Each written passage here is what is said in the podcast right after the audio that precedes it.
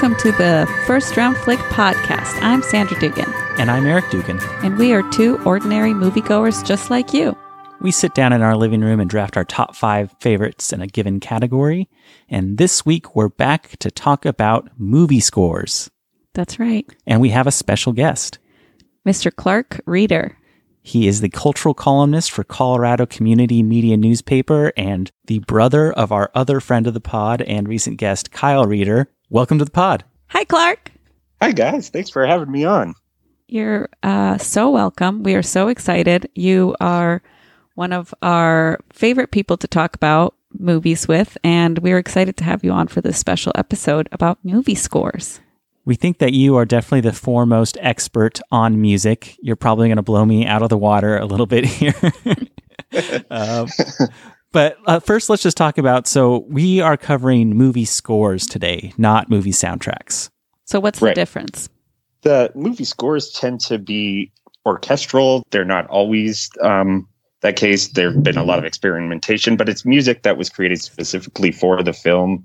Whereas soundtracks, or you can almost think of soundtracks as almost like mixtapes that the director makes. And so sometimes there'll be original songs from pop artists and stuff, but a lot of the time they're using just the, the spectrum of pop music to bring you into the world of the movie. But this is music that's been specifically created for the film.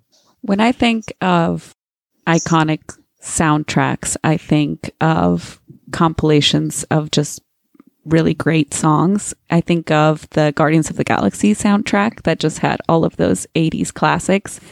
It was just a great soundtrack. And then when I think of score, I think of things like Star Wars and other sagas that have very distinctive sounds that aren't necessarily songs that we are familiar with, but we can definitely identify those sounds. Yeah, when you have that distinctive theme for a franchise or a movie, John Williams, anything, There's But nothing like it. I'm sure we'll get to it. yeah. Yeah. John Williams, pretty much. That I would assume he would be the name most people think of when you think of movie scores. He just the list of themes that he's written is just astronomical. So there are a number of giants in the field. And because of people like John Williams, for our draft, for the ground rules we're going to lay down here, usually we only allow to draft one movie per franchise. That's going to hold here. But also, because some composers are so prolific, we're also going to limit to one film per composer. Keep it a little interesting. And that's pretty much it as far as parameters go. The only other parameter would be that the score has to come from a full length feature film. Yes, Okay. Well, are we ready to roll the dice? let's do it. We'll roll for Clark first. Okay. I'm here to verify that Clark got a one. I'm re- Unfortunately, I'm really sorry. and for me, Oh man. Eric got a four. Okay, here we go. Eric gets to Alright. draft first. Well, for my first pick, like we've mentioned before, there are a few giants in the field. And this is a really tough decision for me because for my first composer, there are a number of movies that I could legitimately draft because he is just so good, so iconic that they're all powerful. My first pick is going to be Hans Zimmer for Interstellar. Cooper, what are you doing? Docking.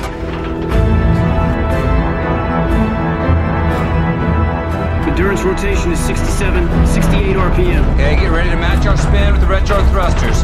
It's not possible. No, it's necessary.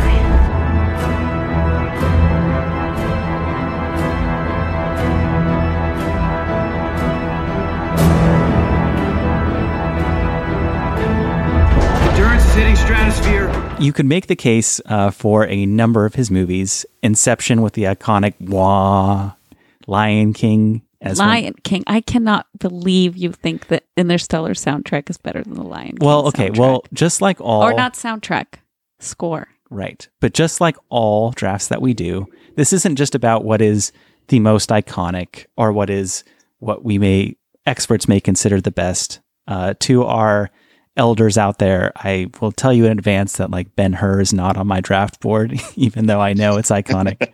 uh, but Interstellar is a soundtrack that I have listened to so much that when Spotify's most played of the decade came up this year, a number of the tracks from that soundtrack were in the top 10 because it's something that I just enjoy listening to in the background. And I'm not sure what that says about me because it is kind of a stressful score. it's uh, it's got this ticking clock motif that he expanded upon when Dunkirk came out, but it kind of pushes the whole movie forward. And I think it does this soundtrack, sorry, this score itself does so much to elevate the movie beyond its sometimes silly plot points into something that just really makes you feel all the feels. Absolutely. And I'm sure we'll touch on this, but one of the best things about listening to scores is it makes your life feel cinematic. You hit the right cue at the right moment, and it can make anything you're doing feel like you said either high, high stress or about listening to to sort of scores in your daily life is it it gives that sense of the cinematic to pretty much anything you do. He is probably my favorite uh, composer definitely contemporary composer. There's something about the way he puts things together, especially with percussion, that really is effective at driving a mood for a film, and it makes him the ideal partner for Christopher Nolan in almost all the films that he's made. Uh, if I had to take a second, it would have been Inception, but the piano that he brings into Interstellar, I I specifically think of the scene after they have gotten off the world with um, a Matt Damon, and they're trying to reattach, and the and the uh, and the spaceship has to spin around fast enough to catch up with the uh, other like home station, and it, like the uh, the soundtrack is just like it's getting louder and louder and blaring. You don't know if they're going to make it. I just I can feel it in my bones. Yeah, actually, my favorite of his Nolan soundtracks is um, The Dark Knight. I think he does some really interesting subtle stuff there, and especially that, like you said, the ticking clock. It's there at the beginning with the um, the bank robber Joker does, and it's it's just so such a powerful musical tool that Zimmer has mastered. When I think of John Williams, I think of like the horns, but then the horns are also very much there for Hans. I combine that with the percussion, and uh, I'll just I'll listen to anything that he makes uh, just in the background. Absolutely, yeah. He he's and he he toured. Did I think he played Coachella either last year or he's going to be playing it this year. He he's turned this his career into this really interesting and, and dynamic um, approach to music, and I think it's it's really inspiring. I read along the way somewhere a while ago that his style is has such an influence across Hollywood that a lot of movies, when they are first cut together, they kind of use a placeholder score to kind of give the idea before the score is actually finished, and they frequently use Hans Zimmer's music. Uh, but it's oh. so they you do get this kind of uh, with some movies, you get this kind of copying effect, and it's because it's it's just so good. Yeah.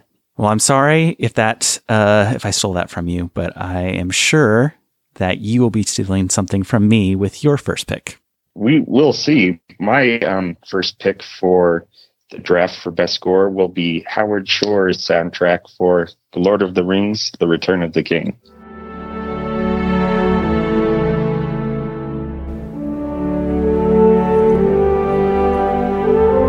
Now come the days of the king.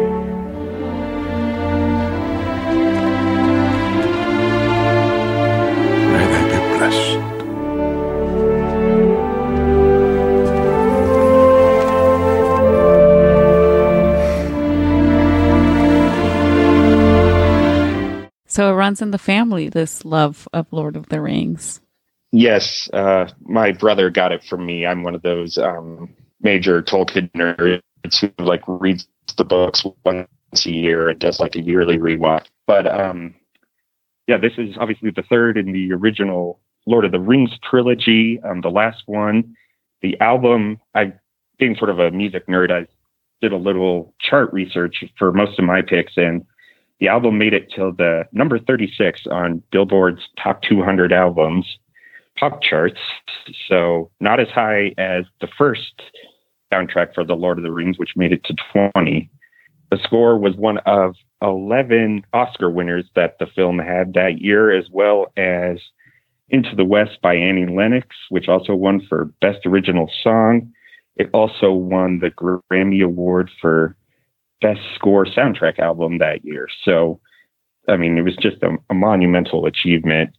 especially when you consider it's the third three hour plus movie that Howard Shore soundtracked in a row. It's remarkable how much music he created and how big that soundtrack really was. It's you can easily forget it now that that movie is what almost 15 years old. Can't believe it's been that long. But it was it, it, really makes me feel old. it was so beautiful and moving at the time. Um, and when I was doing my research, I saw that he in total composed 13 hours of instrumentation for these movies. Yeah, and I saw when I was doing my research, he created a hundred specific motifs that he sort of weaves in and out of the movies, and it's often related to a specific character or a specific culture, whether it's the elves or men or dwarves. You sort of it, be introduced, and you find it woven throughout the movie. It's a the entire score that he did is is almost it's like a traditional classical, you know, four hour piece that like you would almost could have heard any time in, you know, Europe's ancient history is how old that's this how he approached the score. I can hear the motifs in my head for like the Shire versus when you have Gondor. Uh, they're all so different and uh, powerful. But is there any particular reason that you chose Return of the King versus, say, Fellowship of the Ring? Fellowship was my initial choice because that's where you first are introduced so many of these themes. But I feel like sort of, and it makes sense fitting with the movie that this score for the Return of the King is sort of the culmination of the story that's been going on. So all these themes that he's been developing for the previous two movies, their arc starts to finds its natural conclusion in these films. He gets to fully develop them, and you get to sort of hear as the characters near the end of their journeys where these themes and where his musical ideas are going to be taking the audience. So it's really sort of the culmination of what he's been doing for, like you said, the nine hours of previous music before he got to this one. Would you say it sounds more triumphant? Parts of it, but there's also got so many beautiful sad parts. I, I really am sort of a sucker for a good sad song, and there's so many good sad moments. He really uses the violin beautifully throughout. There's a scene where Faramir rides off to almost certain death, and there's a scene of just Gandalf sort of staring off into space, and you hear these bells gonging, and it's just this beautiful violin line that's sort of the only sa- other sound, and it's just stunning what what he's able to do for as grand as it is. I'm crying just thinking about it. Eric cried not too long ago. What were we watching that made you cry? Oh, I don't know. I think it was a documentary. What what was it? Something made you tear up. It was very cute. Usually I'm not allowed to cry. It makes me sad. but yeah, al- also when Pippin is singing that song as Faramir goes off, uh, it's very, Exactly. it's, it's Yeah, hitting me right just thinking about it. Yeah. Okay. Well, I have to say, Clark, I was uh, fully 100% expecting you to draft this. Knowing me for like half your life, then yes, that is probably not a surprise at all. well, very fitting. So, Eric, tell me what you have decided your second pick will be. Well, now that you've taken that, uh, I have to take the other low hanging fruit. And I think the next obvious choice has got to be John Williams. And I will specifically draft for Star Wars A New Hope.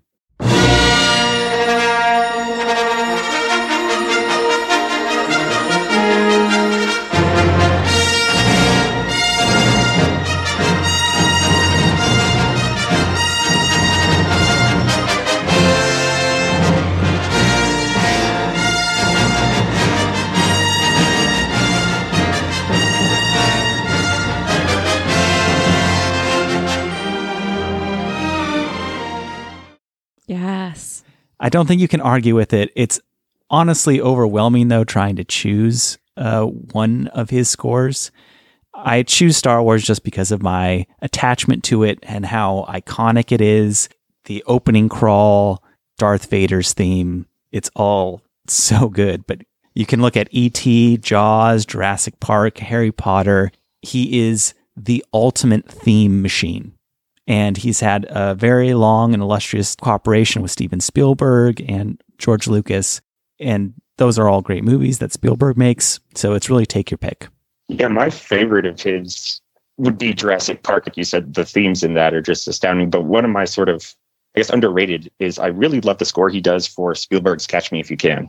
That is a great movie in general. Another previous drafty here on First Round Flick. multiple times. That's I think. Yes, it yeah. is. Yeah, that's sort of like Spielberg's like for all the people who, you know, it's like the Spielberg's film nerd people who was like, yeah, everyone's seen Jurassic Park and Schindler's List and stuff, but you know, have you seen Catch Me If You Can? Because it's like it's just one of his underrated that the people who love movies really love Catch Me If You Can. Da da da da da da da da da da. I remember learning how to play that on the piano because it's just like so simple and and, and beautiful. Uh, he's been nominated an absurd amount of times, um, and I will admit I haven't looked up how many times he has won. several, several, I'm sure. Um, He was nominated again just, just this year. Yeah, for Star Wars: Rise of Skywalker, not necessarily deserved. I don't think there's anything special about that, but you still have the same work that he's done over all these years. But when they played that score at the Academy Awards, I was like, he could take it. That's you right. can never count him out. He it, it's still excellent. Gets you hyped and in the mood for some star battles. still, still defending your pick in the draft. Yeah. so why'd you pick that particular Star Wars? Um, I mean, when I was doing my research, um, Pitchfork, the online, you know, very popular music magazine, a couple a year ago or so, did their top scores of uh, music film scores of all time, and they picked um, Empire Strikes Back. Uh, that seems just because Empire Strikes Back is just has that credit as the best Star Wars movie. Uh, I'm picking a Star Wars: A New Hope just because of the novelty of it. Going for the first time that you heard how powerful it was and how big that was, also for a new up and coming filmmaker. It really is instrumental in what made Star Wars as big as it is today. So, for both sentimental and larger society at large reasons, that's the way I'm picking it. But I was a young child when Phantom Menace came out, and I will admit that that and Attack of the Clones, some of those themes I really loved as well. Oh yeah, and I watched those as an adult and I can't relate. No, it doesn't hit you in the feels thinking about Anakin and Padme rolling around in the hills to some light orchestral music. It hits me somewhere, but it's not the feels. might be the gag reflex a little. a couple others that Williams did that it's easy to forget about. You mentioned was um, he did Indiana Jones and he did the first two Home Alones. That's right. The Home Alone score is just as iconic. It's Christmas. yes, it It, is. really is. You don't see many like modern Christmas classics, and I mean, obviously, you know they're several decades old, but still to have like a film soundtrack take that kind of status is, is pretty impressive. Dun, dun, dun, dun, dun. Dun, dun, dun. no doubt that he is arguably the goat of Oscar composers, movie composers. Maybe eventually Hans Zimmer can catch up to him, but I think he's got the clear lead right now. Oh, for sure. I don't think there's anyone really in the same stadium as him at this point. Okay. Well, now that we've gotten some of these heavyweights out of the way, what will be your second pick? Okay, for my second pick, I have selected Trent Reznor and Atticus Ross's The Social Network. Let the hacking begin.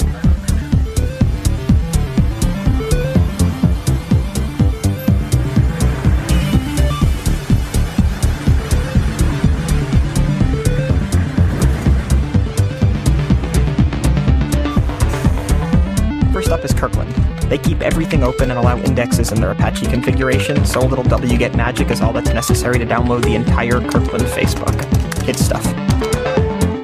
Love that movie. Great pick. Yeah, it's the the soundtrack is one of those that it's so integral to the movie that it and it works just beautifully in everyday life because it's not so much some of these that I'm talking about are so big and grand. This is you know a relatively small intimate movie and the soundtrack just it's this sort of steady hum that just keeps going throughout. It's a very different kind of soundtrack, not of grand themes, but just it evokes a certain mood. And that was the first time for me that Trent Reznor was on the map as a film composer, but he's really settled in now as David Fincher's go to guy. What else has he done? He also did Gone Girl and Girl with the Dragon Tattoo. And he's also he's recently got into film, like he did the soundtrack for the recent Watchmen show on HBO, and he Oh. did the soundtrack for Ken Burns' Vietnam uh, documentary series from a year or two ago. So I mean, he still does tour and releases stuff as Nine Inch Nails, but I while I appreciate that stuff, I never really got into it. But his his music for films and TV, I think, is just really, really top notch. Yeah, that's really cool to see how he's grown as an artist because I think he's found his true calling. Oh man, Watchmen is so good. Giving me chills just thinking about it. yeah, Watchmen was great. Like, and he does these great interpretations of songs. You know, in this film, it's um, during the regatta scene when he does in the Hall of the Mountain King that everyone is sort of at least familiar with the music, even if they don't know much about the song. And like in um, in Watchmen, he did the famous David Bowie song "Life on Mars." So he always he has seems to have this knack for taking familiar tunes and sort of tweaking them a little so you could obviously tell that he's his hand, fingerprints are on them. David Fincher told him he wanted a synthetic landscape like Blade Runner. I would say he succeeded. Yeah, absolutely. I, that didn't um, immediately leap out it for me, but when I was researching this pick, I came across that information too. And then when you think about it, it makes a heck of a lot of sense. But this, this music is just so good for where you guys are in Seattle I, and I'm in Colorado, especially during the winter. You get a lot of those gray days when you're sort of bundled up, and that's so much what ambiance of the social network is. And so it's great music to just sort of have in the background. It's great mood music. Well, I feel so bad for you, Clark, that you get a couple cloudy days a year in Colorado. it must be rough. How It's- do you cope? Coloradoans are pretty spoiled. Um, and of course, it did win the Oscar that year. It did, and um, it made it to number twenty on the Billboard charts. And It was number seven on Pitchfork's list of the top film soundtracks of all time. So it's obviously pretty pretty highly regarded. Okay, well, I think it's a great pick. Top notch movie, top notch score. One of the all-time robberies. Social Network should have won Best Picture that year, but that's a that's Oh. for another pod. Certainly. Yeah, absolutely. All right, Eric. So tell me what you've got going next. Well, for my next pick, I am also going to call in a musical artist who has converted into a composer as a side gig, but now maybe his primary profession. I am speaking of Jonny Greenwood, and I will be drafting There Will Be Blood. What are you looking so miserable about? There's a whole ocean of oil under our feet. No one can get at it except for me.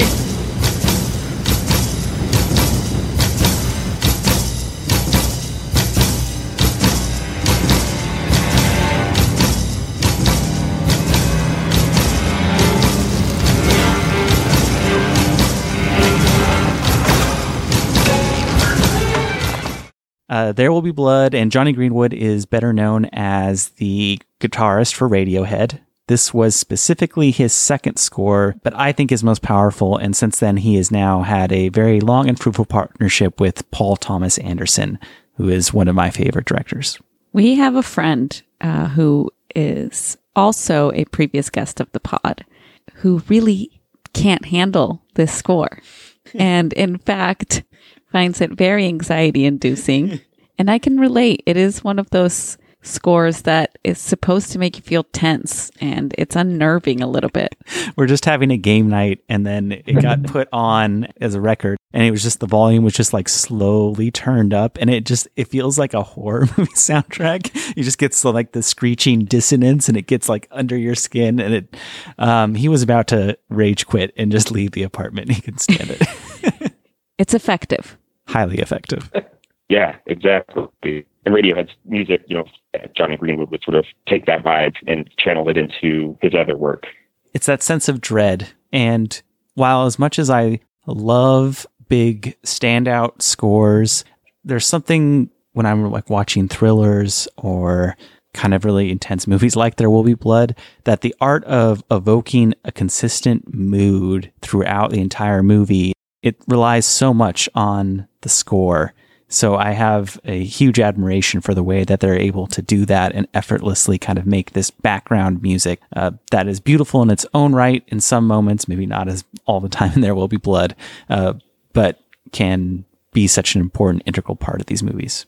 Yes, and you'll you'll note how often in these films we talk about partnerships with directors, whether it's Zimmer with Christopher Nolan or Howard Shore with Peter Jackson, um, Fincher with Atticus Ross, and Trent Reznor. And then on this one, Jonny and, and Paul Thomas Anderson. I think it just reflects how all these directors understand how crucial music is to to what they're trying to achieve. And so once you find someone who speaks that same language, you want to keep working with them.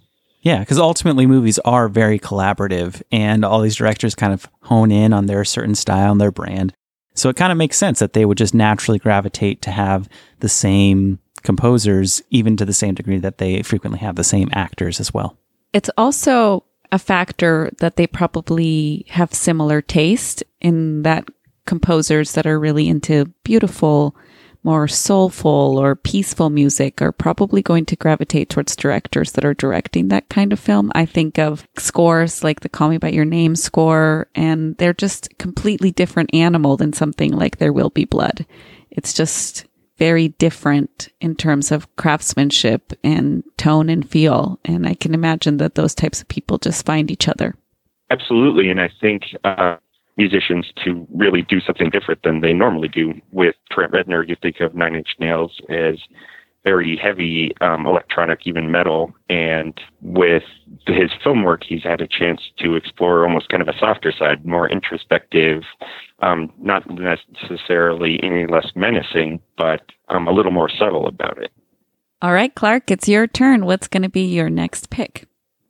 All right, I think it's really fun that as we're getting down with with the rule, we're sort of getting to a lot of composers that people may not know. Um, in that vein, my next pick will be Joe Hisaishi and his soundtrack for Spirited Away.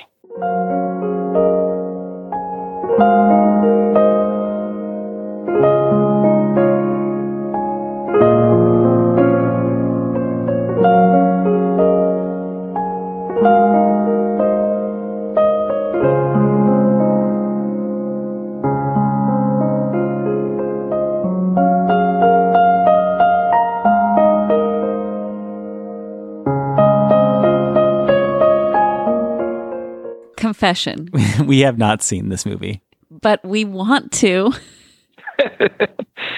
it's one of the few uh, animated films that stopped Pixar's Best Animated Feature Oscar run in when Pixar was sort of at its height. It's a 2001 film directed by Hayao Miyazaki, who also did Princess Mononoke. He's probably one of the best known animators, obviously in Japan, but worldwide. And um, for my money, this is my favorite animated film of all time. Oh, wow. Well, we have to watch it now. That's pretty bold. That's some pretty high praise. It is, and it, I mean, it's still, or at the time, it was owned by Disney, so you could still technically say it's a Disney animated film. But um, Studio Ghibli is where Miyazaki does most of his work, so it was sort of the film that brought his work to such a huge audience.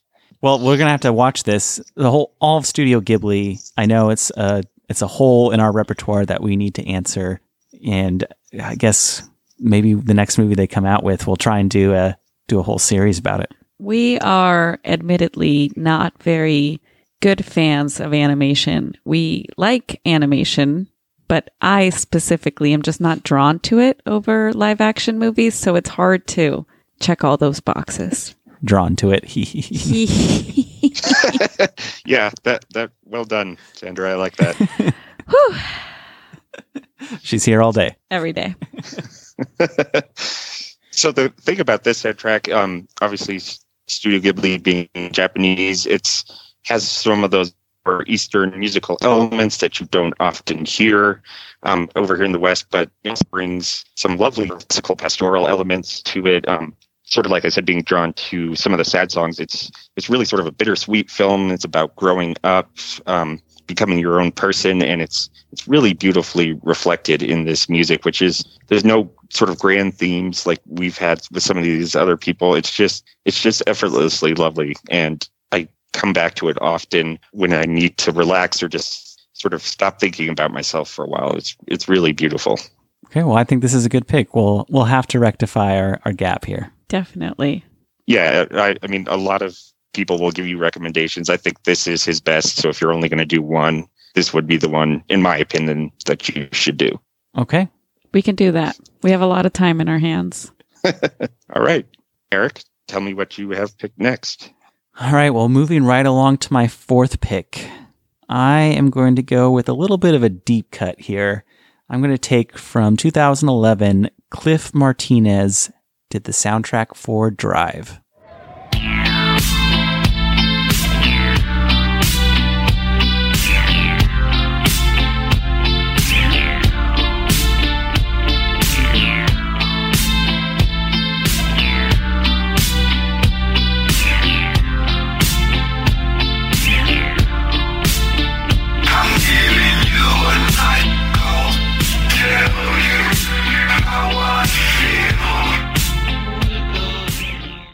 This is one of my favorite little indie movies, and it is again just such a mood. And in this case, it's kind of 80s synth pop. It's a lot of ambient electronic music, and there's not a specific moment or uh, music that sticks with me like some of my other picks, but it's that just kind of evocative sense of a little bit of dread and just kind of coolness that goes throughout the course of the film.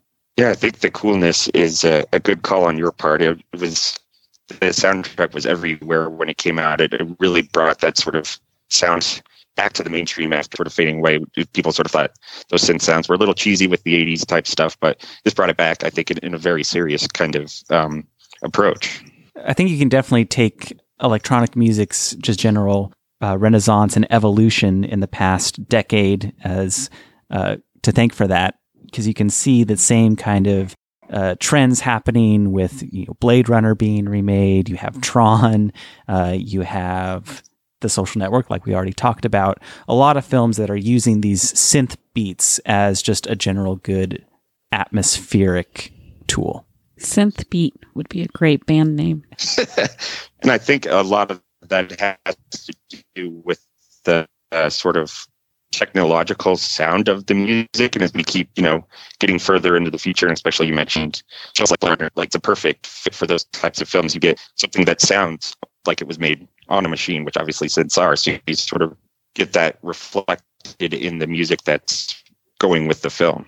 And what i specifically liked about it for drive because even though it is set as a contemporary movie it does have this kind of throwback element to it. Like he, it's just pure. Like he just likes old school cars. He just likes driving. There's no special tech about it. So it really fits to have music that is throwback to an earlier generation and a simpler time that also kind of evolves upon the action movie genre uh, from the 80s to something a little bit more sophisticated in a way and it's such visceral music which fits with the movie which can be pretty tough to watch in certain scenes. There's the elevator scene that just sort of hits like a ton of bricks when you're not really expecting it to be that viscerally violent as it is.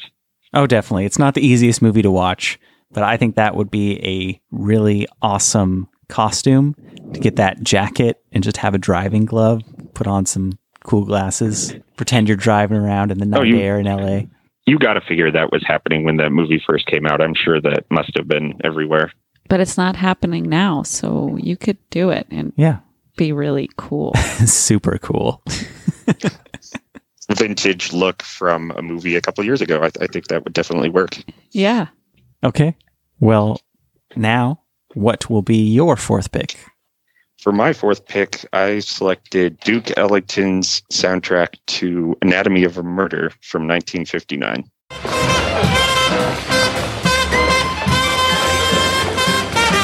hi, Polly.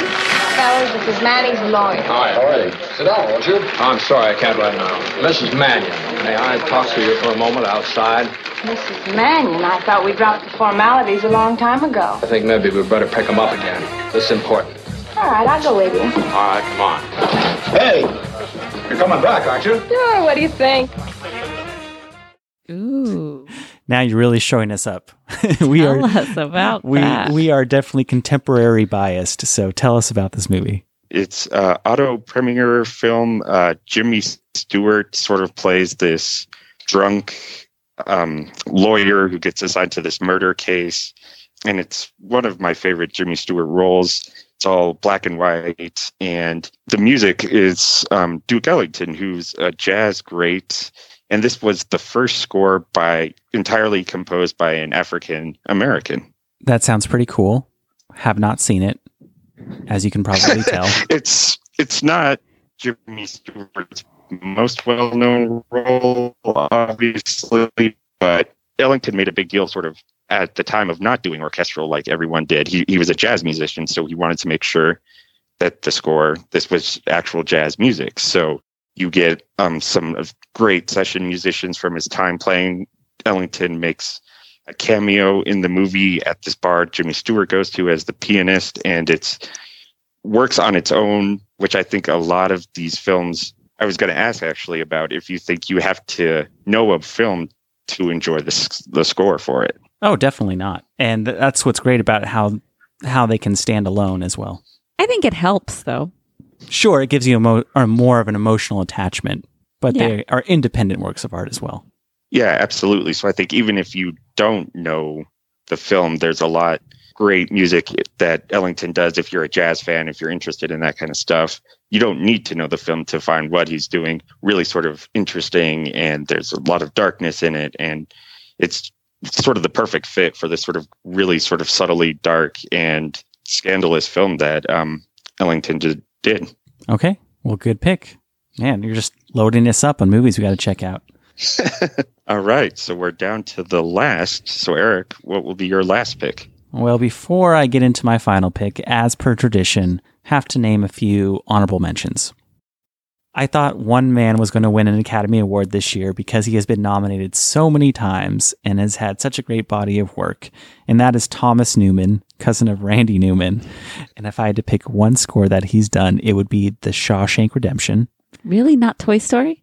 That's Randy Newman. Oh, that's the problem. they have a marketing problem. Too many Newmans. It should Uh, just be scores by the Newman cousins, and they would just win everything. That's right. Also, The Godfather, great, dreadful score with a, a good theme as well. So Thomas Newman, he's the composer who did the Marriage Story. Mm, no, that's no, Randy that was Randy. Okay, Thomas did 1917. it's fine. You're showing your And it bias. it gets even more confusing because Thomas Newman did the scores for WALL-E and Finding Nemo, which were some of my favorites from Pixar. Right. You know what? I'm just gonna say that my honorable mention is either Newman. I Love think that, that, Marriage covers Story everything. score. Yes. Covers all the Pixar. uh, and I also, um, it's funny that you say that because my other honorable mention is Toy Story.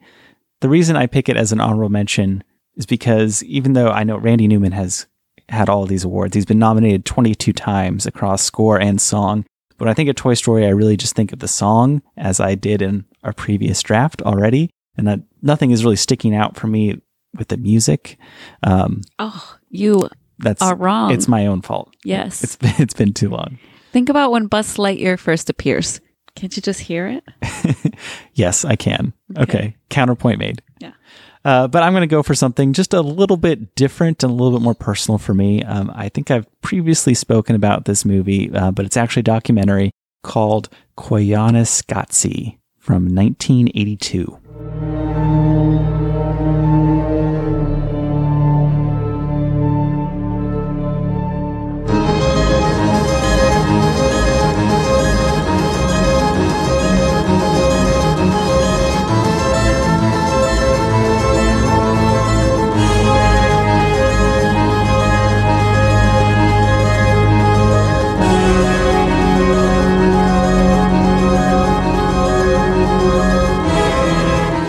This was Philip Glass's first score.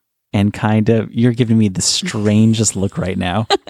I have you watched this documentary? Yes, I watched it in my documentary film class in college. Thank you. Well, Put a fork in me. Come on, Sandra, get with it. It's a very unique documentary because it's kind of more of a visual poem. It is almost entirely a combination of time lapse and slow mo photography of the environment and cities. And all of the heavy lifting is being done by Philip Glass's score, which, when you hear that little clip that we're playing right now, you'll instantly recognize it because it's kind of been pervasive throughout um, film. It's just one of those things that you know without really knowing where it's from. And I think it was just uh, an incredible feat. Like dun dun dun. kind Where's of like that, that, from? I. Beethoven, right? Is oh, it? there you go. Oh, You're just getting uh, getting worked I'm here. just getting an education here Well, in my I'm- living room. I'm getting an education because I've never even heard of this film, so now I've got one to check out. I might just just look it up on YouTube. We might have to put well, look it up on our Instagram handle as well to get the spelling because it is a weird word. I think it comes from the Hopi language, something like that. Like I said, this is a very niche pick. I understand that, but as a score, it is fantastic. Okay. You're talking can to the write- right guy about niche picks, so that is uh, that is fantastic. Good, Philip Glass is great, so I'm really gonna have to look into that. You can direct your complaints to Eric Dugan here at First Round Flick. You can reach us at our email address at firstroundflick at gmail.com or reach out to us via Or- Instagram or Or maybe the people will side with me. maybe. I think he makes a pretty Uh, strong case. All right, well, let's quickly get away with this before Sandra makes fun of me anymore. Clark, what is going to be your final pick and any honorable mentions? Um, well, I, like you said, I, there's just so many classics from John Williams that you, you could do honorable mentions from almost anything. And then with scores, it's interesting because maybe you don't like a whole score, but there's certain themes that just like stick in your head. For instance, um, Pirates of the Caribbean has a great theme, which I think was produced or written by Hans Zimmer, so he has his fingers on that as well. Um, of course, you have the classic Psycho score, which I can't imagine listening to for any kind of enjoyment, but it's such an iconic piece of music. All valid. I can't imagine listening to There Will Be Blood for enjoyment either, but here we are. It's for a specific moment in time. Maybe when we are playing that board game where you're in a haunted house, then it feels appropriate. But also Blade Runner 2049, that's a soundtrack that we have. That's a that's a little difficult to just uh, put on and listen to. Yeah.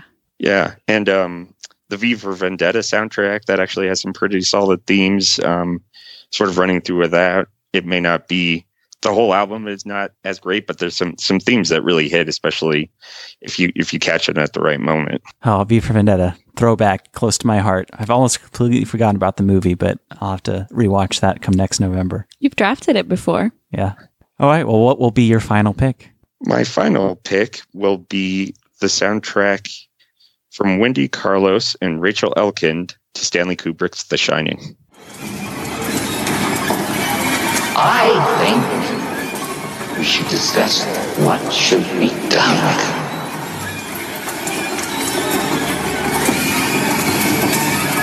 What should be done with him?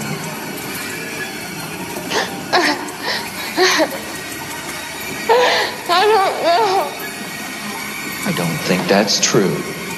I think you have some very definite ideas about what should be done with Danny, and I'd like to know what they are. Very excellent choice. This is another one that I can't really imagine listening to outside of specific context, but so eerie. Mm-hmm. It's almost it's so heavily vocal and those vocal trills that are just sort of spread throughout, repeated over and over. It just it, get, it gets the hair on your arms standing up right away. And it's another one that is very synth heavy and it's just it's not might not be as iconic recognizably as like the psycho but in terms of horror film scores i think this one is really outstanding all around a fantastic movie that it's very fitting.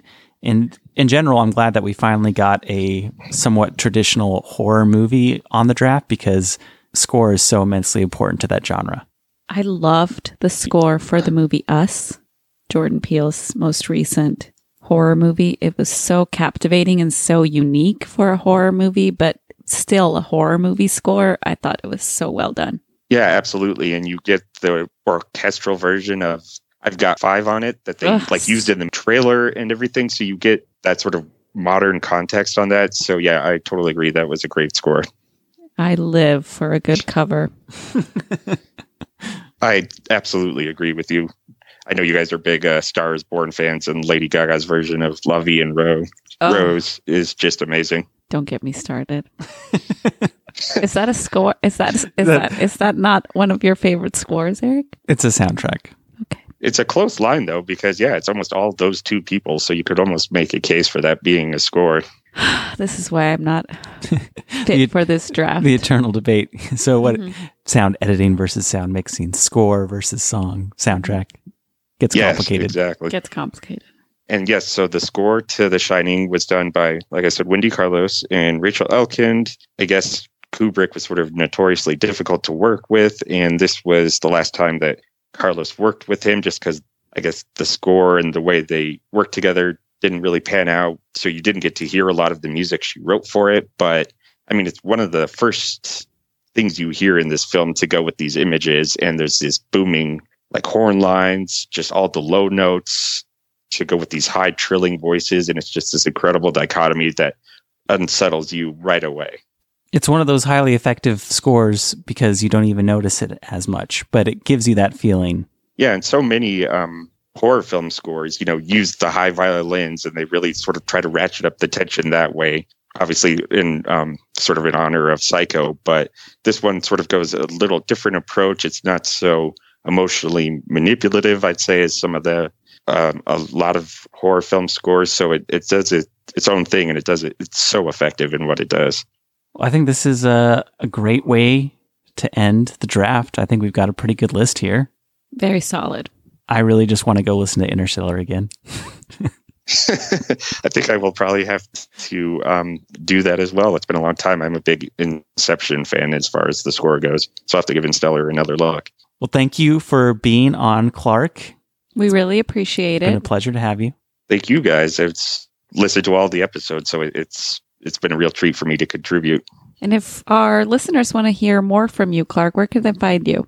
Um, I'm on Twitter at you could just search for Clark Reader. I'll be under there. We have a music website. Me and a friend of mine run where we just sort of write about music and culture that inspires us. And then as a cultural columnist for Colorado Community Media Newspapers, I have a weekly column where I write about local theater and con- have a recommended concert of the week. So that's all on um, sort of Twitter. Awesome. You can also head over to our Twitter or Instagram at First Round Flick. Let us know what your favorite scores are. You can also email us directly, firstroundflick at gmail.com. And if you have a few minutes and you want to help, please give us a rating and review on Apple Podcasts. It will really help others find us. And thank you to Grant Bennett, as always, for providing the score to this podcast. We will see you next time. Bye. Bye.